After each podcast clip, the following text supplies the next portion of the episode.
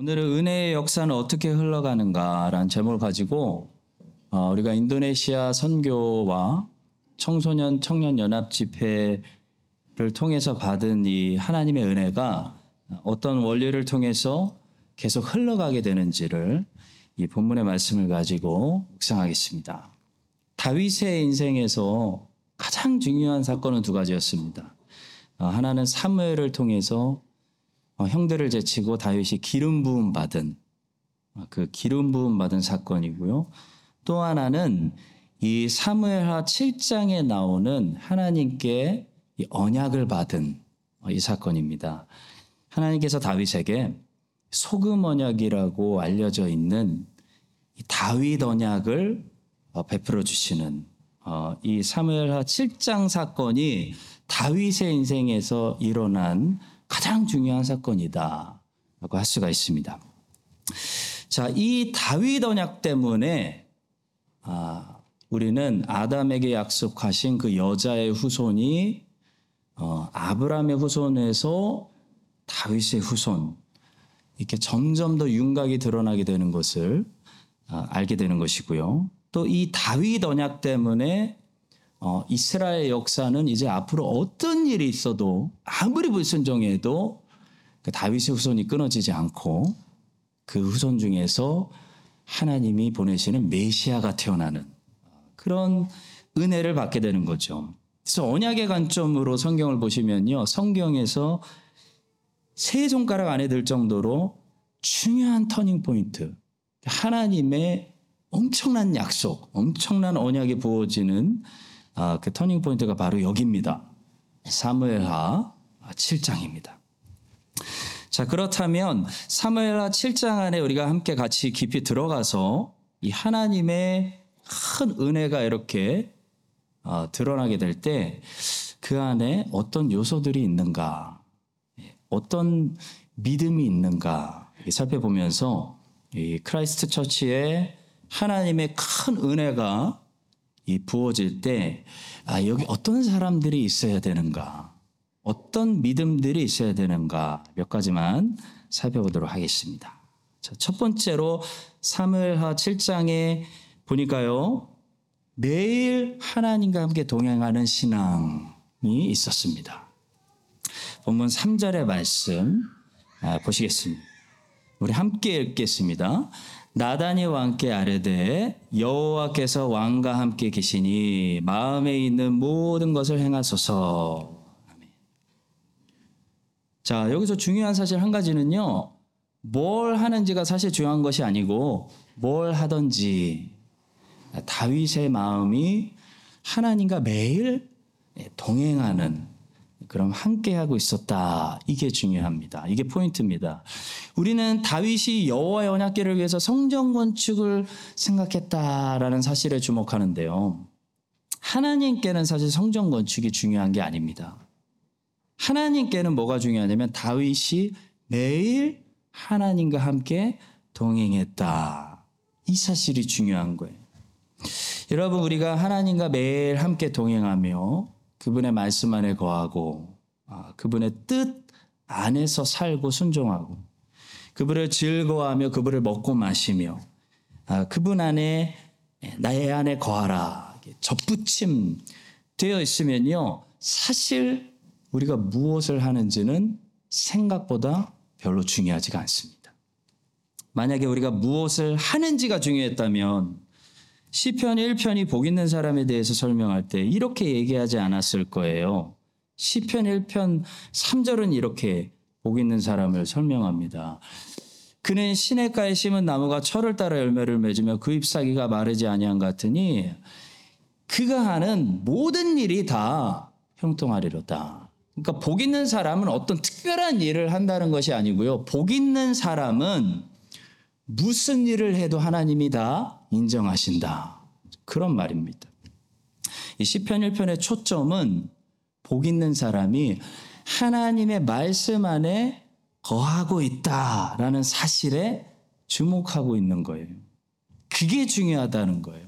그것만 되면 그 결과로 이 복 있는 사람이 무슨 일을 하든지 뭐 성전을 예루살렘에 짓든지 말든지 헤브론에 짓든지 말든지 무슨 일을 하든지 모든 일이 다 형통한다. 하나님이 인정해 주신다. 그렇게 말씀하고 있는 거죠. 우리는 우리가 무슨 일을 했는지를 되게 중요하게 생각하는 것 같아요. 예, 우리가 막 큰 일을 했다. 집회를 했다. 선교를 갔다 왔다. 이걸 중요하게 생각하는데요.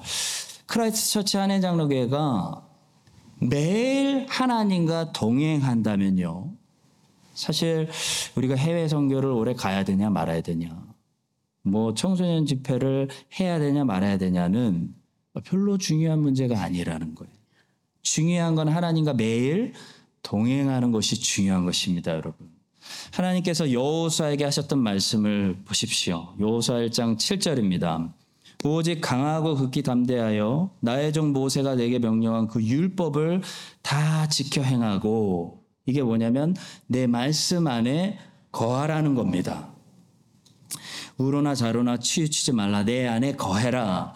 자, 그리하면 여호수아 네가 무슨 일을 하든지 어디로 가든지 형통하리니라고 말씀하는 거예요.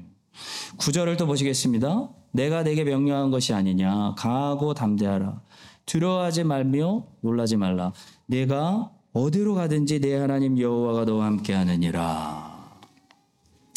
하나님 말씀의 지금 핵심 포인트는 뭐죠? 여호수아 네가 하나님과 매일 함께 동행하는 거 그게 중요하다는 거예요. 이 율법 책을 떠나지 않고 말씀 안에 매일 거하는 거. 그게 중요하다는 거예요.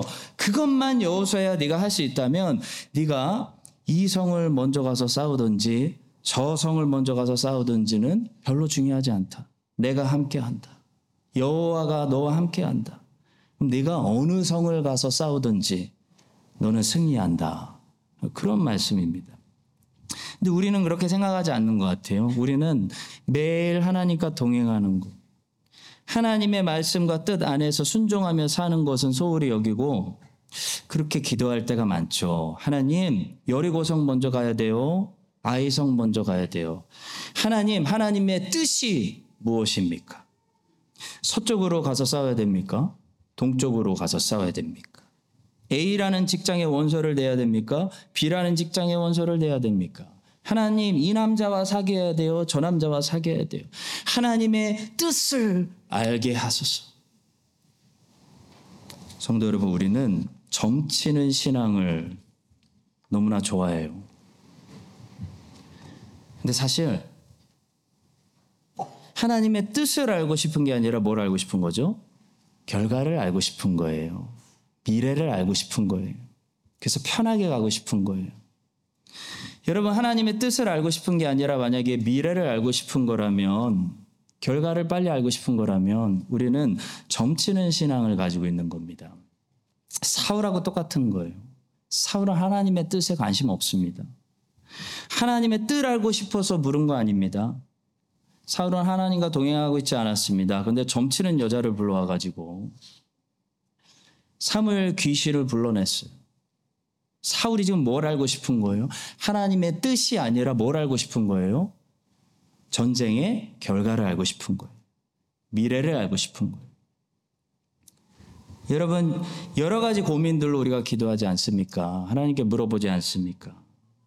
그럴 때 우리가 이 질문을 스스로에게 꼭 한번 해봐야 돼요. 내가 A 길로 가야 하는지, B 길로 가야 하는지, 하나님의 뜻이 무엇인지, 이 두 가지 갈림길에서 하나님께 기도하고 있는데요. 이 기도하고 있는 것이 정말 나를 향한 하나님의 뜻을 알고 싶어서인지, 아니면 답답하니까, 미래를 알고 싶어서인지. 다시 말해, 나는 지금 기도하고 있는 것인지, 점치고 있는 것인지. 스스로 신앙을 점검해야 된다는 거죠. 하나님은요, 우리가 궁금해하는 모든 것들을 다 알려주시는 분이 절대로 아닙니다. 하나님은 다 알려주지 않습니다. 마틴 루터는 하나님을 그래서 두 가지 이름을 가지고 불렀는데요. 이렇게 불렀어요. 숨어 계신 하나님과 나타나신 하나님. 마틴 루터가 하나님을 숨어 계신 하나님과 나타나신 하나님으로 구분해서 부른 이유가 있습니다. 굉장히 성경적인 거예요. 왜냐하면 신명기 29장 29절에 이런 말씀이 있기 때문입니다. 우리 함께 읽어보겠습니다. 감추어진 일은 우리 하나님 여호와께 속하였거니와 나타난 일은 영원히 우리와 우리 자손에게 속하였나니 이는 우리에게 이 율법의 모든 말씀을 행하게 하심이니라. 그러니까 우리가 행해야 되는 것들, 우리로 하게 하는 것들에 대해서는 가르쳐 주신다는 거예요. 나타내 주신다는 겁니다. 그걸 계시라고 하죠. 근데 이 말씀을 보시면 우리 하나님은 다 가르쳐 주시는 분이 아니에요. 하나님은 우리가 알아야 할 것들, 우리가 행해야 될 것들만 계시해 주세요. 나타내 주신다는 겁니다. 그래서 어떤 부분들은 우리가 죽을 때까지 모르고 죽습니다.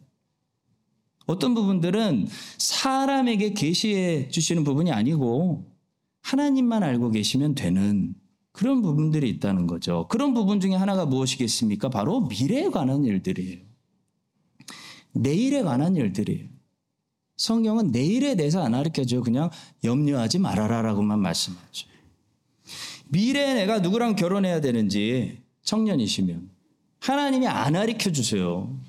내가 언제 죽게 되는지, 어느 날, 무슨 날짜에 죽게 되는지 이런 일들은 하나님께 속했기 때문에 예수 그리스도가 언제 재림하시는지 하나님이 안 가르쳐 주신다는 겁니다. 하나님은요, 요셉이 언제 어떤 방법으로 감옥에서 나오게 될지 안 가르쳐 주십니다, 여러분. 안 가르쳐 주세요. 그건 요셉에게 속한 일이 아니에요. 하나님은 여러분들이 10년 후에 어느 나라에서 누구와 함께 어떤 일을 하고 계실지 안 가르쳐 주세요. 그래서 하나님께 속했습니다. 그것은 감추어진 일입니다. 그러니 그런 것들을 자꾸 알려고 하는 그런 신앙은 건강한 신앙이 아니라 사울처럼 점치는 신앙이에요. 점치는 신앙. 그것은 기도가 아니라 사실 점술에 가깝습니다. 조심해야 돼요. 하나님의 백성들은 미래를 알려고 하지 말고요. 오늘을 향해 드러내신, 나타내신 하나님의 뜻을 알려고 해야 돼요. 그 뜻을 더 분명, 분명히 알자고 기도하는 거예요.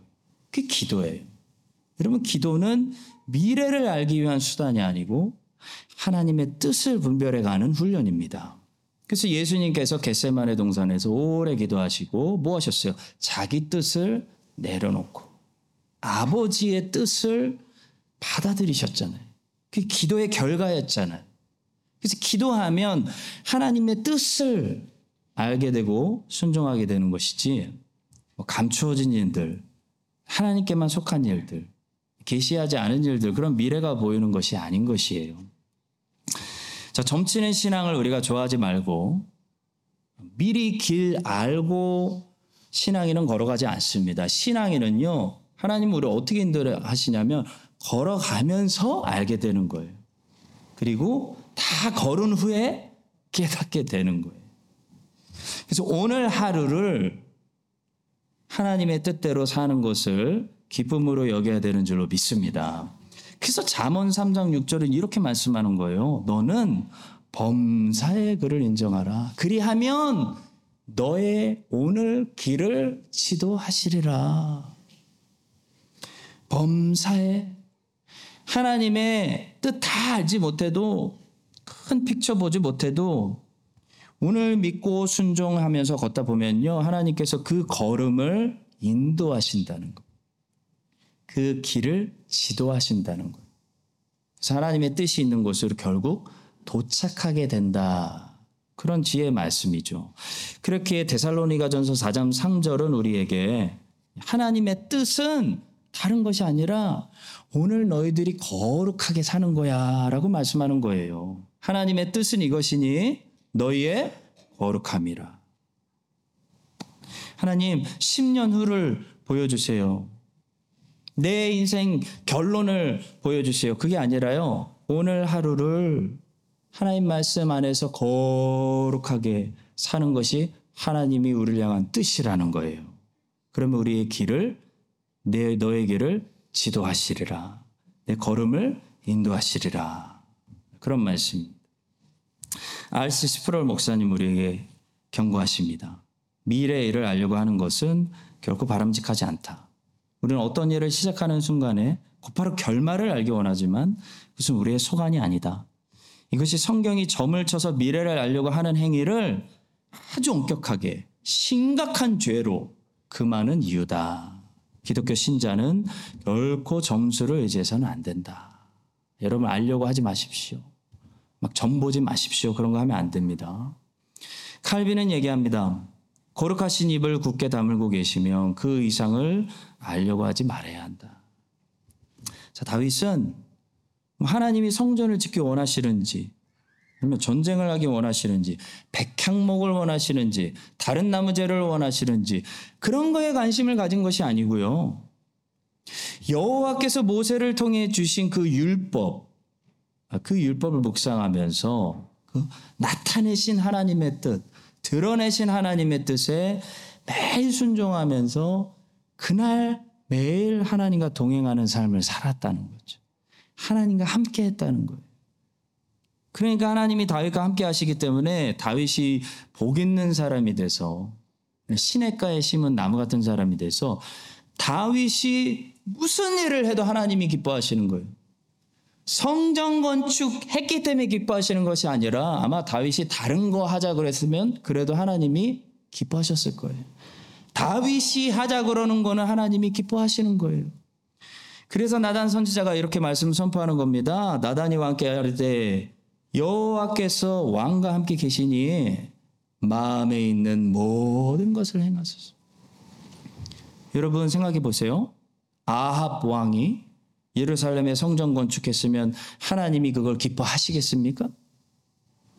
아니죠. 다윗이 건축한다고 하니까 지금 기뻐하시는 거예요. 하나님은 인간의 건축물을 기뻐하시는 것이 아니고 다윗이 한다고 하니까 다 기뻐하시는 거예요. 하나님 기쁘게 받으시는 거예요. 성도 여러분, 인도네시아 성교관 목걸이 대단한 겁니까? 우리가 인도네시아 갔기 때문에 하나님 기뻐하시는 거예요? 아니라는 거예요. 하나님은 돌들로도 선교하실 수 있습니다. 근데 왜 하나님께서 우리 교회 모든 성도들이 몇 달 동안 여러 가지 모양으로 헌신해서 선교하고 기도하고 했더니 하나님께서 기쁘게 받아주시고 역사를 나타내 주시고 은혜를 많이 주신 거죠.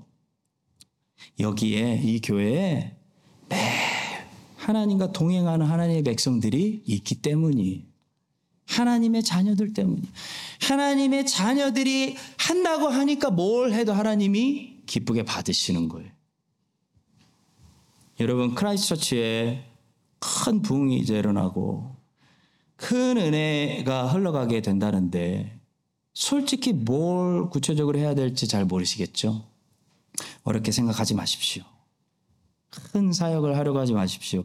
대신 하나님과 매일 동행하려고 합시다.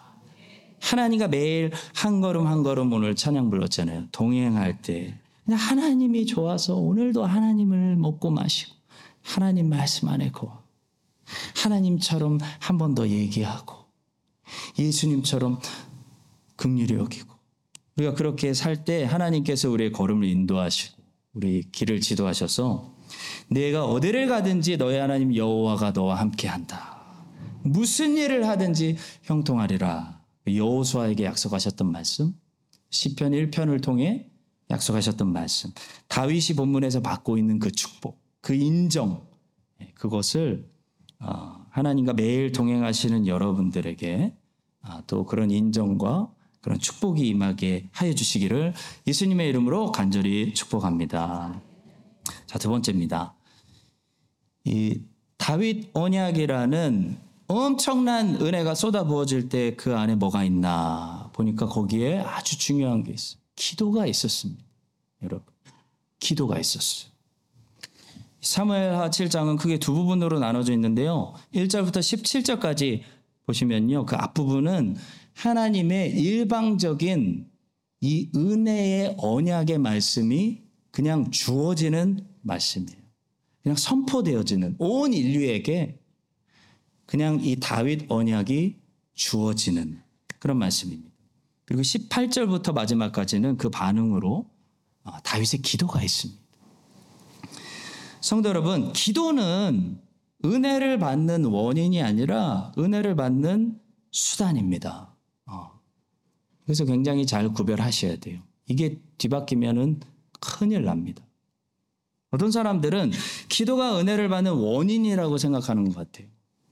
다시 말해, 기도를 많이 했기 때문에 하나님이 은혜를 주신다고 생각해요. 다윗이 기도했기 때문에 다윗 언약을 주셨다고 생각하는 거예요. 기도를 하면 하나님이 은혜를 주시고 응답 주시는 것은 맞아요. 분명히 기도하면 은혜 주시고 응답 주세요. 근데 기도를 하면 하나님의 은혜를 주시는 그 이유는요. 기도가 하나님의 은혜를 받는 수단이어서 그렇지. 기도가 하나님의 은혜를 받게 하는 원인이어서 그런 것은 아니라는 사실을 성도 여러분 오늘 꼭 배우셔야 됩니다. 하나님이 다윗에게 소금 언약이라는 다윗 언약을 다윗을 통해 온 인류에게 지금 노아 언약, 아브라함 언약, 그 다음에 다윗 언약을 주고 계시는 것은요 일방적인 거예요. 다윗이 뭘 잘하고 기도했기 때문에 주신 것이 아니라는 거예요. 일방적인 은혜였다는 거예요. 다윗이 무엇을 했기 때문에 하나님이 은혜를 주셨다면 그것은 더 이상 은혜가 아닌 것입니다, 여러분. 은혜는 말 그대로 공로 때문에 주시는 것이 아닙니다. 하나님이 일방적으로 자비로우시기 때문에 인류를 극률히 여기시기 때문에 은혜의 언약 공짜로 주시는 거예요. 일방적으로 주시는 거예요. 받을 자격이 없는 자들에게 주시는 것이 아브라함 언약이고 노아 언약이고 또 다윗 언약이에요. 이 은혜 언약이 다윗에게 주어지게 된 원인은 어디 있습니까? 누구에게 있어요? 다윗에게 있습니까? 아니에요. 100% 하나님의 자비하심이 있는 거예요. 다윗의 어떤 공로에 원인이 있는 것이 아니라는 것입니다. 본문은 그것을 분명히 하고 있습니다. 그래서 27절에 보시면요. 다윗이 기도했기 때문에 하나님이 마음에 감동을 받으셔가지고 하나님이 다윗에게 은혜 언약을 주고 싶은 마음이 생겼다라고 말하고 있지 않아요. 정반대로 얘기해요. 하나님이 다윗에게 갑자기 은혜 언약을 주셨기 때문에 다윗이 그것을 더 간구하고 싶고 기도하고 싶은 그런 마음이 생겼다라고 말씀하고 있습니다. 27절을 보시겠습니다. 한번 같이 읽어보겠습니다. 망군의 여호와 이스라엘의 하나님이요 주의 종의 귀를 여시고 이르시기를 내가 너를 위하여 집을 세우리라 하셨으므로 주의 종이 이 기도로 주께 간구할 마음이 생겼나이다. 여러분 그 어거스틴하고 이 펠라기우스하고 어, 중요한 논쟁을 할때 아, 특별히 초점을 맞췄던 부분이 있었습니다.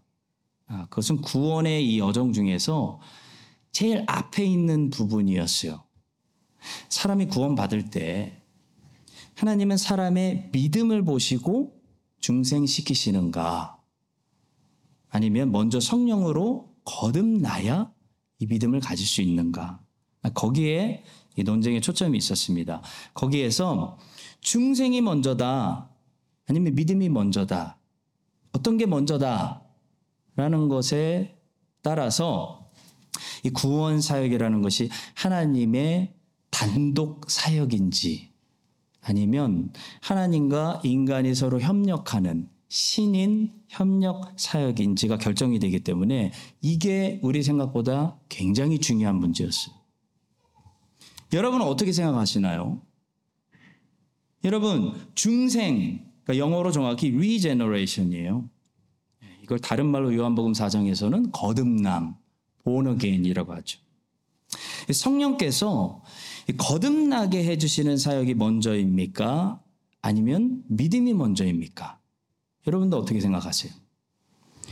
여기에 어떤 견해를 가지고 계시느냐에 따라서 여러분이 어떤 신학을 가지고 계시는지가 결정되는 거예요. 자, 종교개혁자들. 그 루터와 치빙글리, 칼빈, 부처, 베자, 녹스 이런 종교 개혁자들은요 중생이 먼저다라고 명확하게 얘기했습니다. 중생이 먼저다. 다시 말해 구원은 하나님과 인간이 함께 협력하는 신인 협력설이 아니고 오직 은혜다. 다시 말해 하나님의 주권적인 단독 사역이다. 라고 주장했어요. 그것이 그들이 성경을 해석한 원리였습니다. 종교개혁자들은 성경에서 그 진리를 찾았습니다.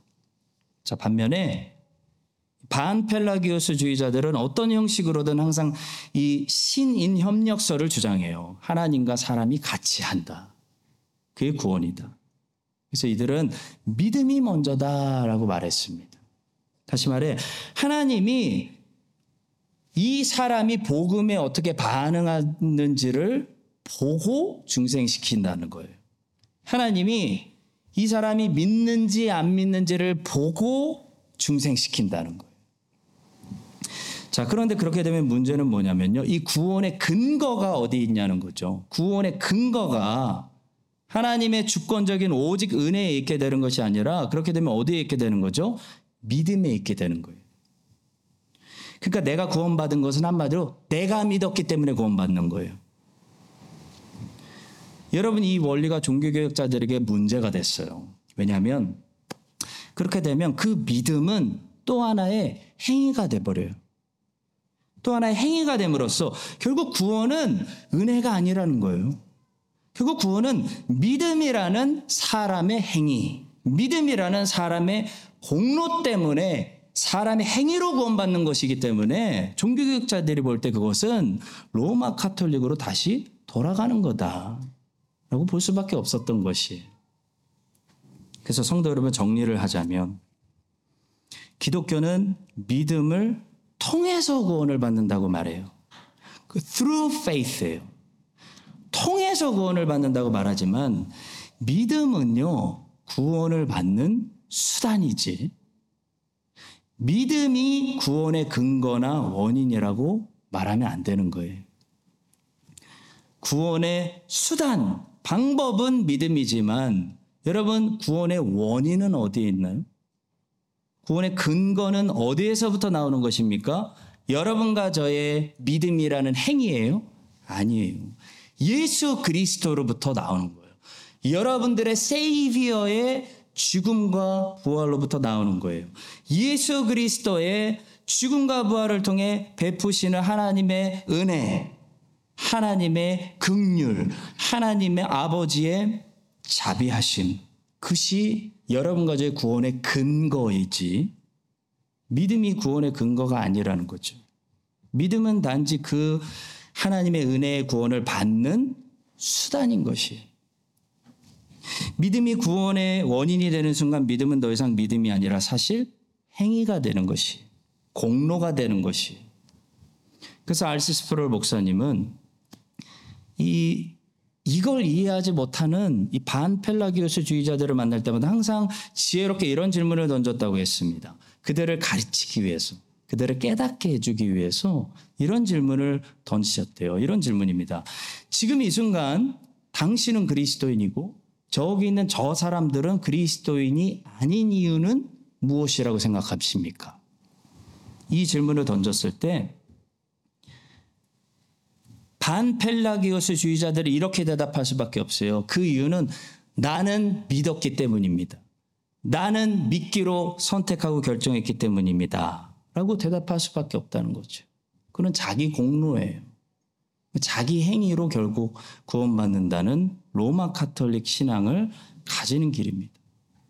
반면에 저 똑같은 질문을 개혁 신앙인들에게 하면은 그들은 뭐라고 대답할까요? 지금 이 순간 나는 그리스도인이고 저 친구들은 그리스도인이 아닌 이유는 무엇입니까? 라고 질문하면 개혁 신앙인들은 이렇게 대답합니다. 그것은 지금 나는 이 순간 그리스도인이고 나보다도 훨씬 착한 저 사람들이 지금 그리스도인이 아닌 이유는 전적으로 하나님의 은혜입니다.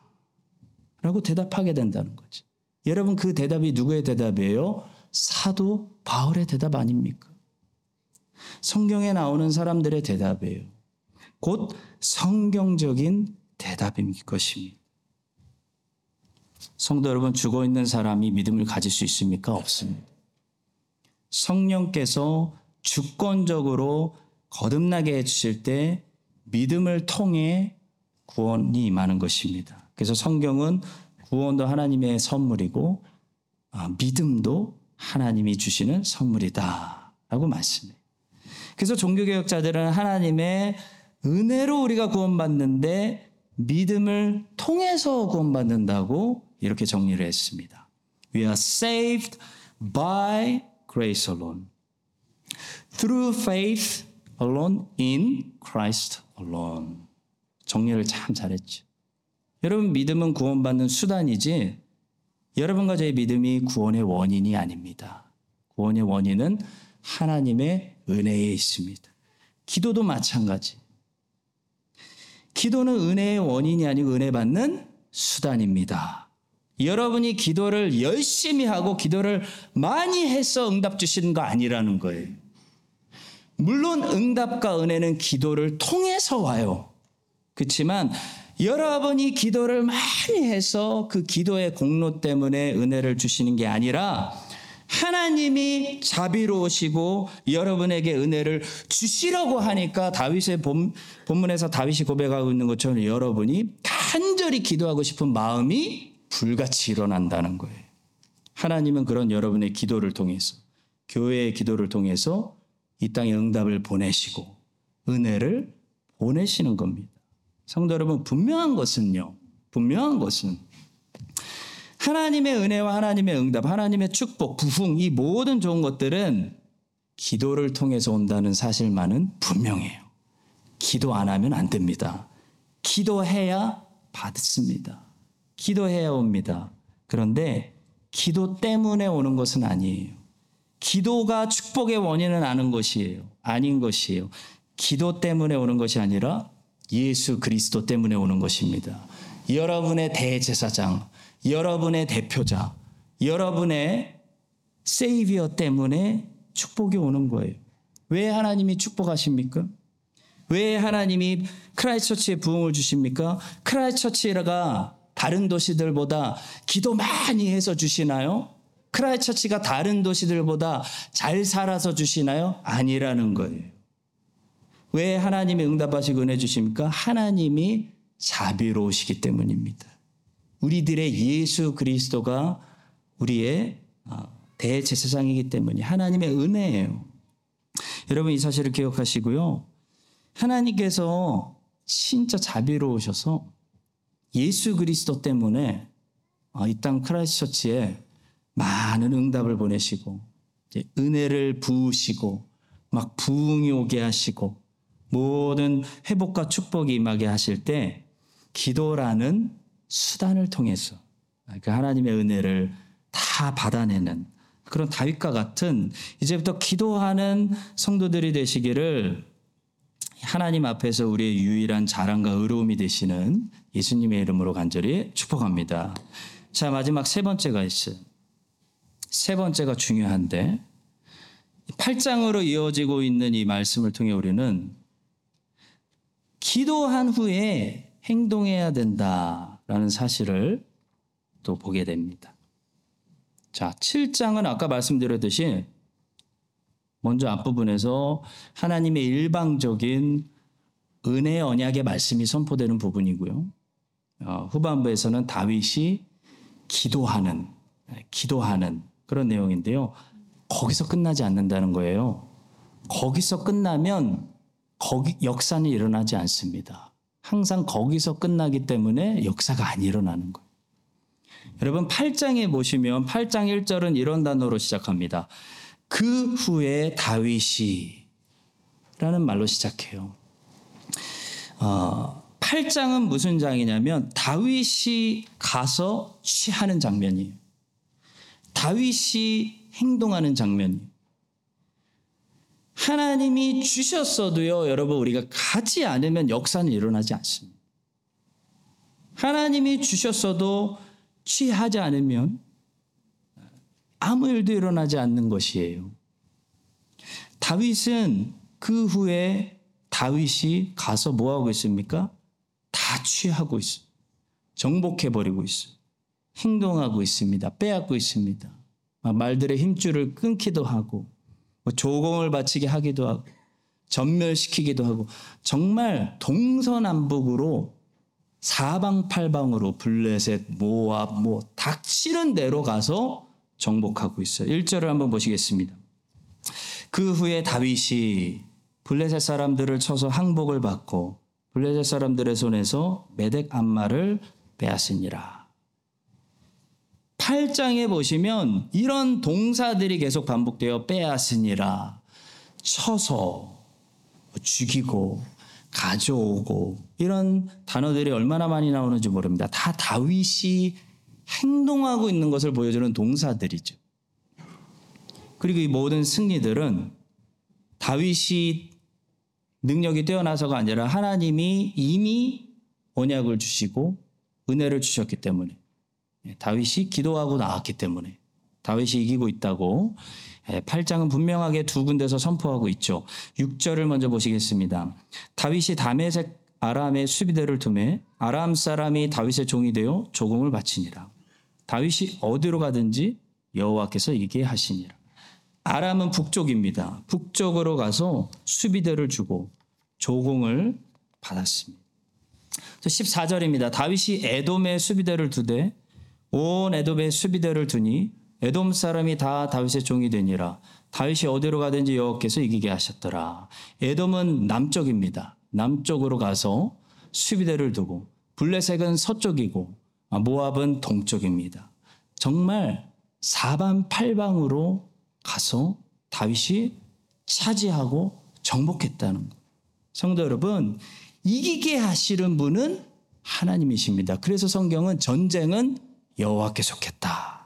라고 하는 거 이스라엘의 첫 번째 전쟁 슈레거프의 아말렉 전장에서 그 사실을 가르쳐 주기 위해서 모세가 위에서 기도하는 거예요.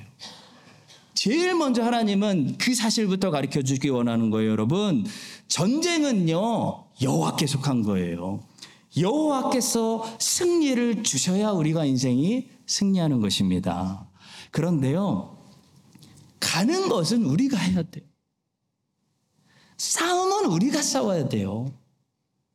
일은 우리가 해야 되는 거예요. 적들을 마주하기도 하고, 적들을 부딪히기도 하고, 꼬였으면 가서 풀기도 하고, 우리가 해야 된다고요. 인도네시아에 가는 것은 우리가 가야 되는 거예요. 그래야 하나님 나라가 확장되는 겁니다. 사랑하는 성도 여러분, 하나님께서 크라이스트 처치에 은혜를 부으시고 우리 교회에 하나님 나라를 확장해 주실 것 같아요. 아멘. 진짜 우리가 그런 기다려온 회복과 부흥이 올 것 같습니다. 근데 우리가 가만히 있으면 아무 일도 일어나지 우리 이제 하나님 약속을 받았어요. 하나님 은혜 주시겠다고 이미 허락하셨다고 저는 믿습니다. 그러면 우리는 이제 뭐 해야 되죠? 기도부터 해야 돼요. 기도해야 됩니다. 하나님이 그렇게 해주시겠다고 일방적으로 약속하셨어도 그 일이 이루어지게 해달라고 같은 소망을 품고 소원을 품고 기도해야 된다는 거예요. 강구해야 된다는 거예요. 그 일을 사모하고 같은 소원을 품어야 된다는 거예요. 그리고 기도했으면 이제 행동해야 됩니다. 정말 동서남북 사방팔방으로 사역의 지경을 넓히고 예수 그리스도의 복음을 가르치고 전도할 수 있는 길이라면요. 사방팔방으로 어떤 길이라도 개척하고 개발하고 지경을 넓혀가지고 우리가 복음을 들고 다윗처럼 막 동서남북으로 사방팔방으로 전진할 때 하나님 나라가 확장되고 교회가 부흥되고 하나님이 예비하신 축복이 여기에 임하게 되는 줄로 저는 믿습니다. 여러분 이 사실을 기억하시고요. 다윗의 이 8장을 기억하세요. 우리 여기 와 있는 것 같아요. 기도는 많이 했어요. 8장에 와 있는 것 같아요. 이제 사방팔방으로 나아가서 정복하고 조공을 바치게 하고 하나님의 통치 영역을 확장하고 있는 것처럼 크라이스트 한인 장로교회가 다윗처럼 복음 들고 나아가서 하나님 나라가 확장되게 하는 어, 그런 교회로 사용하여 주시기를 우리 교회의 머리가 되시고 지금 말씀하시는 예수님의 이름으로 간절히 축원합니다.